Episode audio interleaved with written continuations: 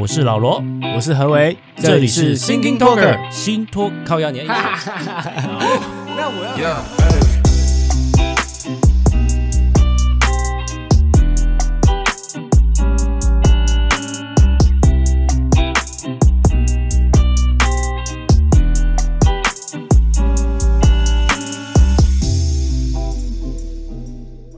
哟，大家晚安，大家好。又是一个美丽的夜晚，是吗？有美丽吗？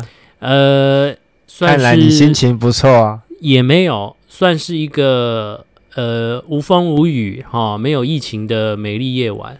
OK OK，哎，我没有，哎，我忘记今天的那个疫情状况如何啊，啊？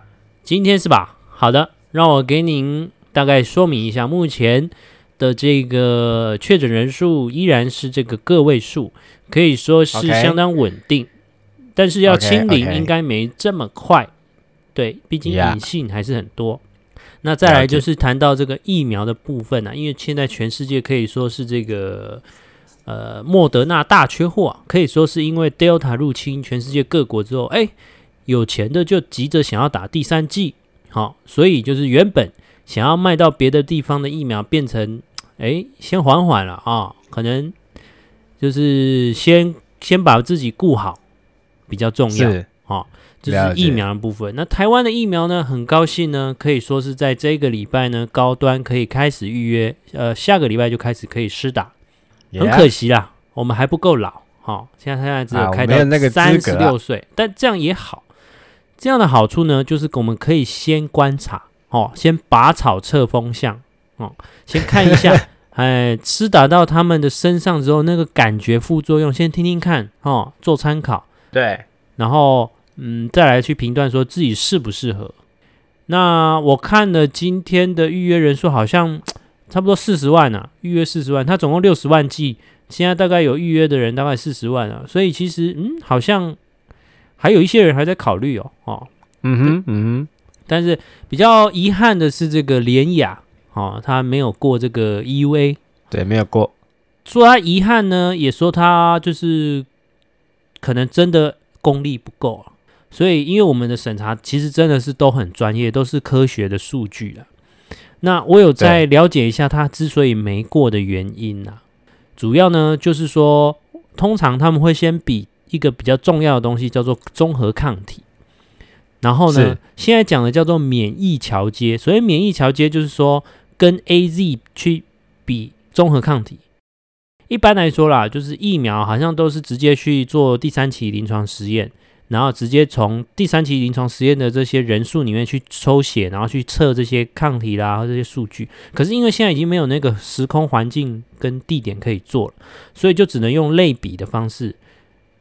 一小撮人做、做完之后呢的数据去跟 A Z 比，因为 A Z 算是一个现在算是一个小标准的了哈，一个标准。对对对，它是它算什么低标吗？也不算，因为它现在是全世界最打的、最的比较普及的，对，所以就是跟它做做标准。也就是说，它今天综合抗体好像是一百三十四的样子，那对过 A E U A 的高端呢是超过它三到四倍，我记得是七百多。对对对，就是超过它三到四倍，也就是说，对。但是综合抗体这种东西不代表保护力啦，就是因为它还是要以施打在人体里面最精准，就是大规模人体。好，但是呢，是通常呢，科学上这个东西是成正比的，就是你这三四倍，照理说你的这个保护力也会达到这个倍数。但是连亚没过的原因就是，它连第一关综合抗体这个都比 AZ 还要。差，也就是它好像一百零二而已吧，然后标准是一百三十四，也就是它低于标准两成，打八折了啦。所以了解，二十一位专家有十七位投反对票，我觉得也很合理啊。就是一个，如果是我去投，我也会要投反对啊。如果这样的数据，然后还投还投同意的话，那到底在干嘛？这就有点尴尬。所以就是说，你不认真念书，也不是说不认真，可能本身资质不见得好，那。你没有获得这个标准，那也不能怪别人呐，哦。然后、啊、像现在这个状况，联、嗯、亚是还有机会的吗？呃，基本上他自己是说啊，就是他现在只能因为 EUA 叫做紧急授权，就是紧急状况下授权他使用。现在他没有过这个，他就他就只好直接就等他药证申，到时候申请药证的时候过通过。就是一般我们研发一个新药，通常没有紧急情况的话，就变成慢一点就对。对对对对，你要去做大规模人体实验的数据，然后去申请药证这样子。那他现在就只能自求天命，但是他现在有时候他要提出申诉。他说：“虽然说我综合抗体没有比 AZ 好，可是他觉得他的 T 细胞，就是他觉得他对抗 Delta 会更好。哦，这这这句话我就觉得很矛盾，你知道吗？你对武汉原始病毒株的综合抗体很弱，比 AZ 弱，然后你告诉我说你对 Delta 比较强，这个我就很疑惑了，就是有一点好像就不服输。”硬要弄的那种感觉，是，嗯哼，我我觉得我不是专业的人，我自己听起来我就觉得他很不合理，你知道吗？我觉得他可能在喊话救自己的那个市场之类的，没有，他在对，也是他也在救自己的股价，对啊，对啊，那很扯啊，他就跌下来，这么几十趴，哎，哇，很夸张，你就会觉得。你看他这个 EUA 一不过，就表示他这个药不是很优秀，那。那股价当然掉啊！可是它是当天被陈世忠宣布才才掉的哦，那个两点零几分一到一讲完就掉的那个哦，嗯、所以表示大家哎，指挥中心守秘密还守得很很很保密哦，因为他前两天一直在涨哦，因为他就觉得他好像会过，大家觉得他好像会过、哦嗯、这样子，嗯嗯嗯，结果结果没过，你知道谁是最大的赢家吗？他的大股东台塑生医在最近这一个月不断的。卖股票，卖股票，我怀疑他应该自己知道不会过，啊、所以他要在高点，听说赚了十亿啊，所以他才是最大的赢家。哦、因为这种大股东出脱，他都是要申报的，所以是可以查得到的。嗯哼，嗯哼，对啊。可是当时大家好像没有想到他，没有想到会没过，对，大家都很有信心，就像对高端的信心一样啊。难怪我在这段时间一直没有听到这些医生专家们在说联雅的什么东西，你知道吗？我就觉得他们很安静啊，就很安静。哎，对，我一件，我刚好插播一件我的自己的私事，怎么样？我前阵子去身体检查，嘿，各数值都算标准，但就是嗯，胆固醇偏高啊，这个正常啦。每个人大概二十五岁之后都会有一些低度或中度的胆固醇啊，他都会这样写啊。然后就说可乐什么要少吃啊，素食啊，精致精致的餐食要少一点。但我们现在就是身边都是这些有的没的，然后我又爱喝可乐，也喜欢吃素食。哦、你爱喝可乐啊？那你都喝怎么样？就是原味的可乐吗？还是 Zero？还是什么？我喝原味的、欸，原味的。那你不觉得很甜吗？不会啊，不觉得。那你我你，你要是没有，我喝我喝其他饮料都喝无糖哦，可是我喝可乐就不会觉得它甜。我也不知道为什么，你主要是喜欢气泡是不是？喜欢气泡吗？还有可乐本身的那个口感啊！你不要推荐我，你爱喝气泡水了。对啊，你为什么不喝气泡水？健康又爽。没有啊，来喝一口，那个口感就不一样啊！我也来喝一口。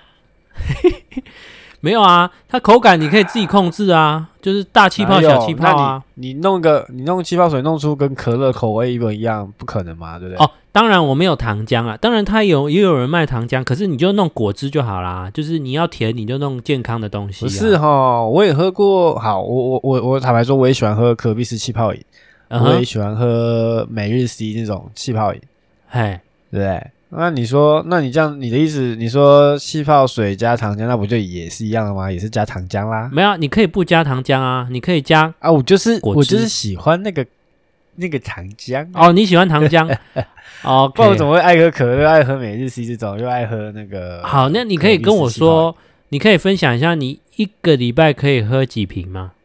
一天一瓶。一天可以到一瓶啊，但是我没有那么夸张，但是一天大概会有一瓶是是有的。我我以前听老人家说，就是可乐会洗肠子，哎，洗肠子哦。对，哦、我不知道是碳酸的关系，但是喝气泡水还不是。可是气泡水洗肠子吧？洗肠子就是它会侵蚀你的肠的管壁，就是让你肠越来比较薄。好啦，那就祝你健康啊，不要喝太多啦，好不好？现在就是只能就变成变成两天喝一次啊，克压压抑一下我自己。好了，嗯、那我们在这边先感谢厂商的赞助了啦哈。谢谢哪一个厂商？好好好，不管了啊。我们现在要拉回到这个我们这个国际上的视野。最近这个可以说是如火如荼啊，这个瞬息万变的这个，哎，阿富汗的情况。阿富汗，哎，我真的是这两天这两天看那个，嗯、就是没有到深入看报道，可是看哇，真的是，我就昨天有感叹一下，跟我妹说，哦，是，我觉得我们生在台湾还算不错啊。对，每次看到中东的那种感觉，你会觉得在台湾，呃，我觉得就是阿弥陀佛哈，对不对？我们从阿富汗这个名字，我们从大概国中吧，就已经会接触到，二十年前就接触到这个东西，这个名称了嘛，在我们的生活里面，你会觉得它就是一个充满可能很多石油、很多资源的地方，然后各国就想要去拥有它，就是一些阴谋算计，哈。对，那他最近就是因为这个美国撤军，还有全世界北约也撤军，所以就是那个塔利班他们就打进来了。嗯哼，嗯哼，打进来就算了，还打得很快。为什么？就是他们的总统就是不战而逃啊，扶不起的阿斗，我觉得超级可悲啊！这样的总统直接逃离喀布尔。对，很扯的是，这个赵少康也说啊。你知道赵少康说了什么吗？说什么？他说阿富汗是台湾人民的前车之鉴。他说阿富汗是台湾的前车之鉴啊，什么意思？就是说哦，我们要看阿富汗了。你看美军当投下那么多资源哦，在保护他们，结果说撤就撤哦，大家要小心。他的意思说，台湾现在如果跟美国靠太近，哪一天被美国抛弃都不知道。嗯哼，当然。我们可以这样去想他，他用表面的这个气氛去形容，就是恐吓你，去给你恐怖的幻想。你乍听之下好像，哎呦，好像有一点可能哦，哪一天阿公打来，阿公打来，然后美国说不定哪天要说分手就走，对不对？是。但是我们要仔细回想一下，现在的阿富汗，美国为什么要走？他搞二十年，搞了那么多设备，训练那么多阿富汗的人。你投入那么多金钱，当然第一点的确是搞不定。可是搞不定的原因是什么？因为撩贝亚根啊就是阿富汗的那些他扶植的那个政权，扶不起的阿斗，训练你这么多，你你你你不会打仗，在哪一点可以看出来？就是当美国要撤退的时候，你连为自己国家奋战的那个时间都没有，就逃了。就是说。大靠山茶跑了，你你一训练那么多年，你一点抵抗能力都没有，这个才是美国最主要要走的原因啊！我投入那么多心血教学你，教你钓鱼，你还一直不不想不想学，然后你就在吃现成的，就是这种心态哦。这种总统跑第一个啦，好可怜，这就是烂哦。实际上我们去了解之后，才发现跟赵少康讲的所谓的前车之鉴是差很多。为什么？因为台湾现在。所要培养了自己的实力啊，就是所谓的实力，就是让美国抛弃不掉你，不愿意为你，不愿意抛弃你，他要拥抱你，才能够掌握全世界。台湾要培养自己这样的特质啊，从哪些地方我们培养？你看护国神山台积电就是这样。你觉得台积电在在台湾为什么要这么多重要都设在竹科、南科这些点都设在台湾？它不外面设，就是其实。张忠谋当年其实到现在，他都一直在为了台湾保护台湾设立这个东西，让全世界因为需要台积电，所以不可能放弃台湾。哦，这个我自己讲完都超感动的。然后除了台积电之外，还有现在你看，为什么大家要觉得国产疫苗一定要发展起来？因为我们都要靠外面。我们当哪一天自己能够做主，自己能够自给自足的时候，就不会像阿富汗了。你看阿富汗，它是。既笨又不学好，所以搞到今天这个样子啊！所以美国其实也算合情合理的抽手啊，因为美国他也要为他自己国家利益着想。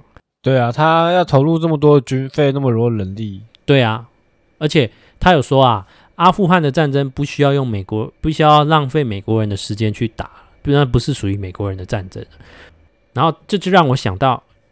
一九四九年，我们大家在历史课本不是有学过国民政府迁台，有没有？你还记得那一年吗？我们在历史课本都有讲到这一点。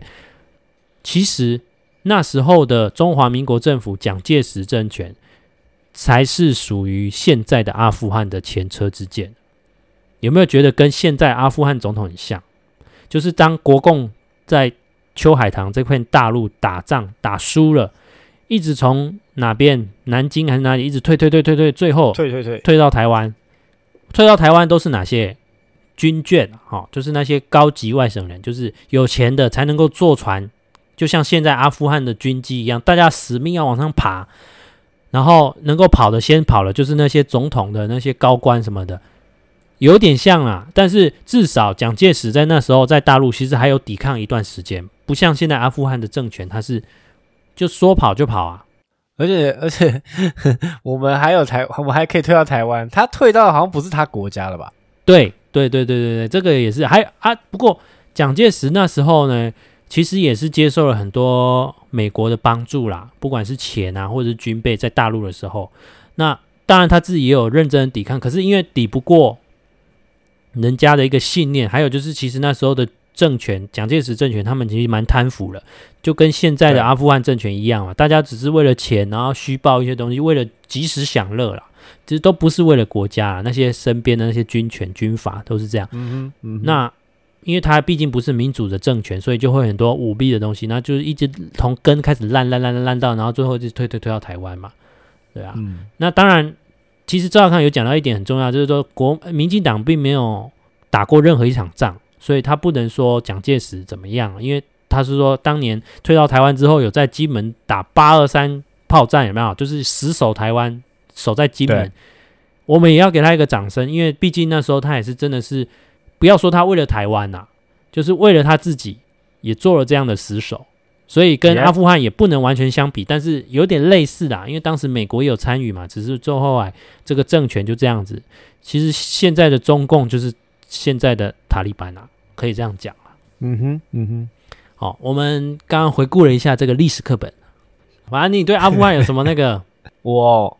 我我我是塔利班，当然啦，这么远哈，就是当然我们管不了啦，我们只能在旁边这样关心着、啊。那你了不了解他？我我大概知道，那但是也也比较觉得，你看像这些事情这边乱乱搞啊，好、嗯、政人政政治的人啊，政客啊，商人啊，在那边贪腐啊，或者是干嘛干嘛弄来弄去，最惨的还是底下那些人民。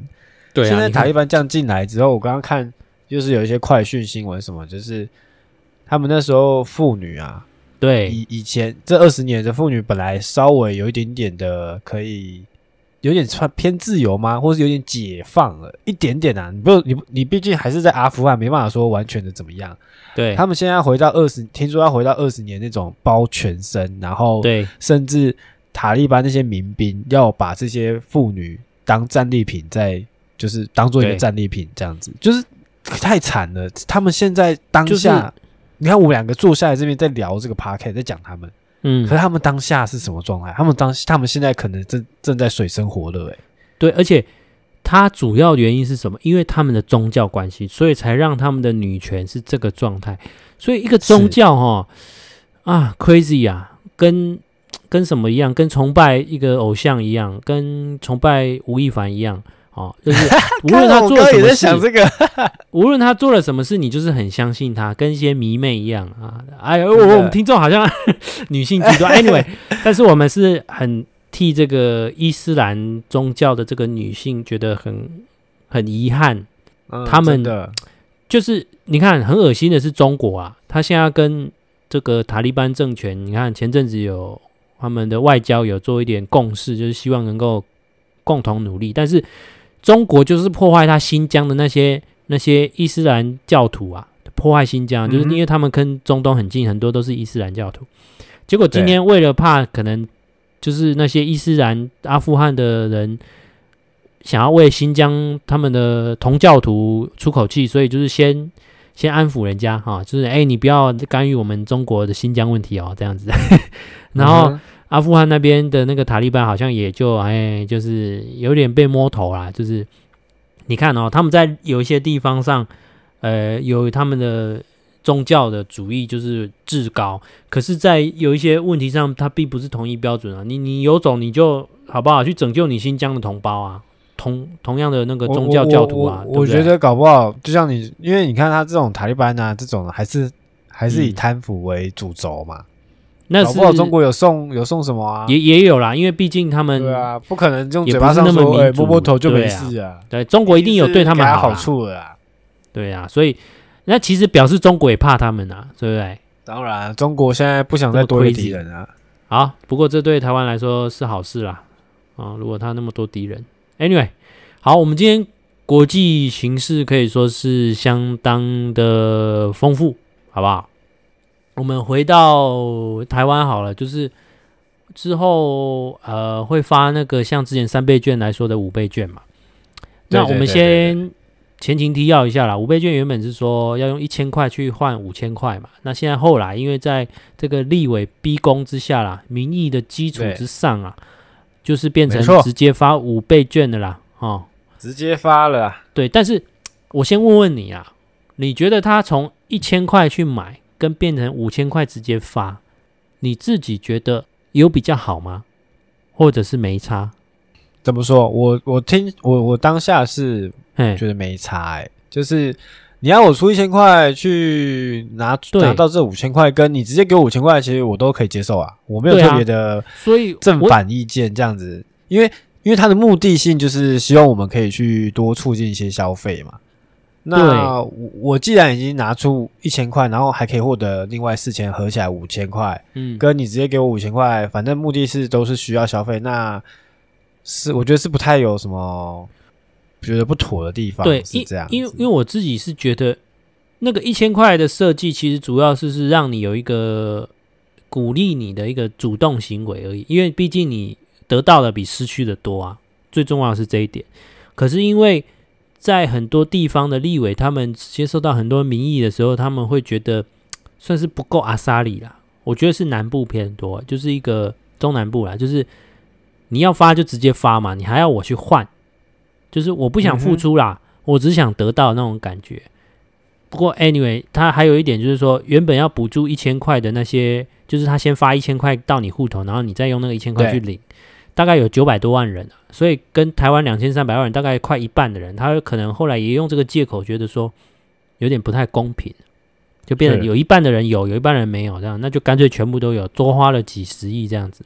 是啊，是啊。啊，不过这个反正到时候拿到，哎，那你记得你上一次三倍券花在哪里吗？我没乱花，我就是把它拿去吃掉了。哦，那很好啊，因为。这种券的设计，因为我、嗯、我们我们店就是一种码，所以其实就是互相店家这样互来互互相这样买来买去，就差不多花完。哦，那我想问你哦，因为上一次三倍券的经验啊，数位券只占了大概九趴还是十趴哦，所以是大多数九成都还是领实体券诶。这这点是我蛮惊讶，因为毕竟现在台湾刷卡、信用卡的人很多。对，我后来因为。虽然我是领实体券，嗯、对，但是但是我的感受跟你这一样，就是我的感觉也是，就是大家好像大部分人都是去领那个，不管是呃数位券，或是说跟银行或是信用卡绑定那些，或是 Line Line 的那个绑定那些的，因为他们有一些优惠嘛，他为了让你去用他的去使用它，可以给你一些利多这样子。我本来以为，因为他们推的其实蛮也是蛮多划算的。我想说，应该会有很多人是用这种数位绑定的。后来就是后来那个数据出来，哎，怎么那么少？我有了解了一下，我发现是因为信用卡的回馈很少。因为实体券像一些饭店啊，或者是卖一些套票，或者是一些游乐的、吃的、用的，他们都会加码很多。那他们都希望收到实体券，所以变成是。大家比较了之后，发现实体券的回馈比较多，那就变成改变了这个用法。就是如果你绑在信用卡下的时候，你就只能用这个信用卡做这些事。可是你如果是用实体券的话，这这家是什么优惠，那一家什么优惠，我都可以用，我都可以用这样。对，而且得到更多啦，趴数回馈更好。那我自己当时是是用数位券，因为我觉得我不用去领，很方便，也不用接触。是最方便，而且我平常信用卡平日的消费就可以直接抵掉，我觉得也很方便啊。但是不其比较不不符合他这个振兴券的用法，因为他希望你浪费乱用乱买，不要买日常用，uh -huh, uh -huh. 这是他最大的目的，希望你就是去玩去花掉。对，但是我觉得大多数人还是会用来日常消费啦。对啊，对啊，其实很两难啊，所以他们现在有在考虑是要用什么好的方式，比如说研发一个 APP，然后。大家的券可以用这种数位方式储存在上面，然后用条码，就是说我今天去吃早餐，我也是给他刷一下，然后他他到时候年终结算的时候，他可以直接去跟政府请钱。诶，这也是一个不错的方法啊，就是等于是建一个平台的概念呐，然后变成是用大家都有手机嘛，就下载那个 app 都可以用。对，但是就变成一次性的 app，就也也是有点诟病啊。而且是不是又要编预算做那个 app？对对对对对，然后柯文哲又会在那边念啊、哦，对不对？然后然后那个预算可能又要来个几百或几千。嗯，一次性的这种 app，说实在也真的是不需要，他应该要想要更好的方法。对，这时候那个新闻又是营造那个啊唐凤，嗯，又要叫政委唐凤来。其实我觉得这个就是有点太迷信唐凤，因为。所有东西又不是唐凤一个人做，你看像现在那个预约系统一九二，那个他也是外包出去给别人做，只是唐凤是属于有一个统领整合召集人的角色啦。但是新闻给他营造的他这个天才的那个形象太对，造成的太 over 了。但我们都知道啦，那个只是给大家一个心安的。好，我刚才讲到那个柯文哲，他真的是变得很多。我跟你讲是这样了哦，就是他去台东参加那个热气球嘛，哎。也有在呛那个，其实很早就在呛那个陈其迈啦，就是从那个疫苗那时候，他觉得他是疫苗内线交易，提早知道疫苗要到那件事情开始，他就觉得一直在屌陈其迈啊，就是制造冲突。然后今天新闻就说他二零二二零二二柯文哲卸任之后，会可能会下去高雄市长跟陈其迈拼哦。哦，真的哦？他的目的不是要赢，他是要带动他民众党的全国的一个选票，他是为了带动。嗯，嗯哼。我就觉得柯文哲跟当年第一年参选的柯文哲差好多哦，就是他现在是为了他自己，为了他这个政党，当然啦，政党本身就是要为了政党，可是就是变得失去了支持他的理由，完全没有了，就是一个你要你也要演一下嘛，你也要说的合情合理吧。你也要是说为了高雄人民，或者是为了什么哪一件事情，对手怎么样，就有点就是哇，就是为了啊，为了自己的。可是你这样的意思是说，你宁愿听到是包装过的，但他实际上的东西你不想听到。可是他实际是作为是目的是这样子，包装可以包装的很漂亮，可以包装的让你心服口服，让你觉得很爽。你说陈其迈他当时打疫苗弄那个。小提琴到现场演奏，或是那个大电视在播放一些什么韵律操什么，他不是为了让人民更爽更舒服吗？可是是啊，可是他就是让你做到那里无无力和他他是为了他自己没错啊，因为他要连任嘛。可是他就是做让你觉得很舒服，不是那么不是那么好像做作，不是为了一定要从你身上偷出一张一张票，他就是让你心服口服的那一种啊。嗯哼，之前有一些县市首长急着说我要用预算买疫苗那种，这很明显就是你在那边讲屁话，骗一些老人家可以，就是你可以把自己包装。柯文哲的问题就是讲的太直接了，对，不包装啊，不包装就算了，还很丑陋，然后你又不认错，就是面子挂在那里就绑住啊，不管他了啦，哦。不过还有一个人最近很安静啊，谁？韩国瑜啊。他本来就安静很久，他常常有时候弄出一个东西就被人家炮轰。他实在，我一直在想他二零二二的会怎么做？诶，嗯，其实他，我发现的，我觉得他应该是还是有他的市场在啦，只是他要找好一个爆发点跟爆发的的一个现势。对，就是他还是有他的群众哦，只是他还找不到一个 timing 点，还有他的后面的团队实在是有时候真的搞不清楚诶，他们有时候发，像之前发那个。他说要支持一些夜市摊商，结果那个夜市照片是用香港的夜市，这是这是什么幕僚啊？是是用到大陆的图是不是啊？是不是太轻松来怎样？他可能幕僚的那个搜图网站都是百度之类的。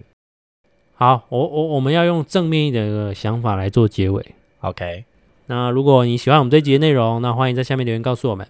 那我们先预告一下，我们下一集会走比较亲子的路线，我们会访问我们一个。啊、呃、好朋友，一个呃妈妈，好吧，我们来聊一下未婚已婚的这个关系过程当中，应该有一些我们好奇的地方。对，我们这些还在浪浪流连的人，对，或者是你准备想要步入婚姻的人，也许在里面可以看到一些有趣的东西。好，那我们今天这一集就先到这边啊，那我们下集见。我是老罗，我是何为，大家拜拜，拜拜。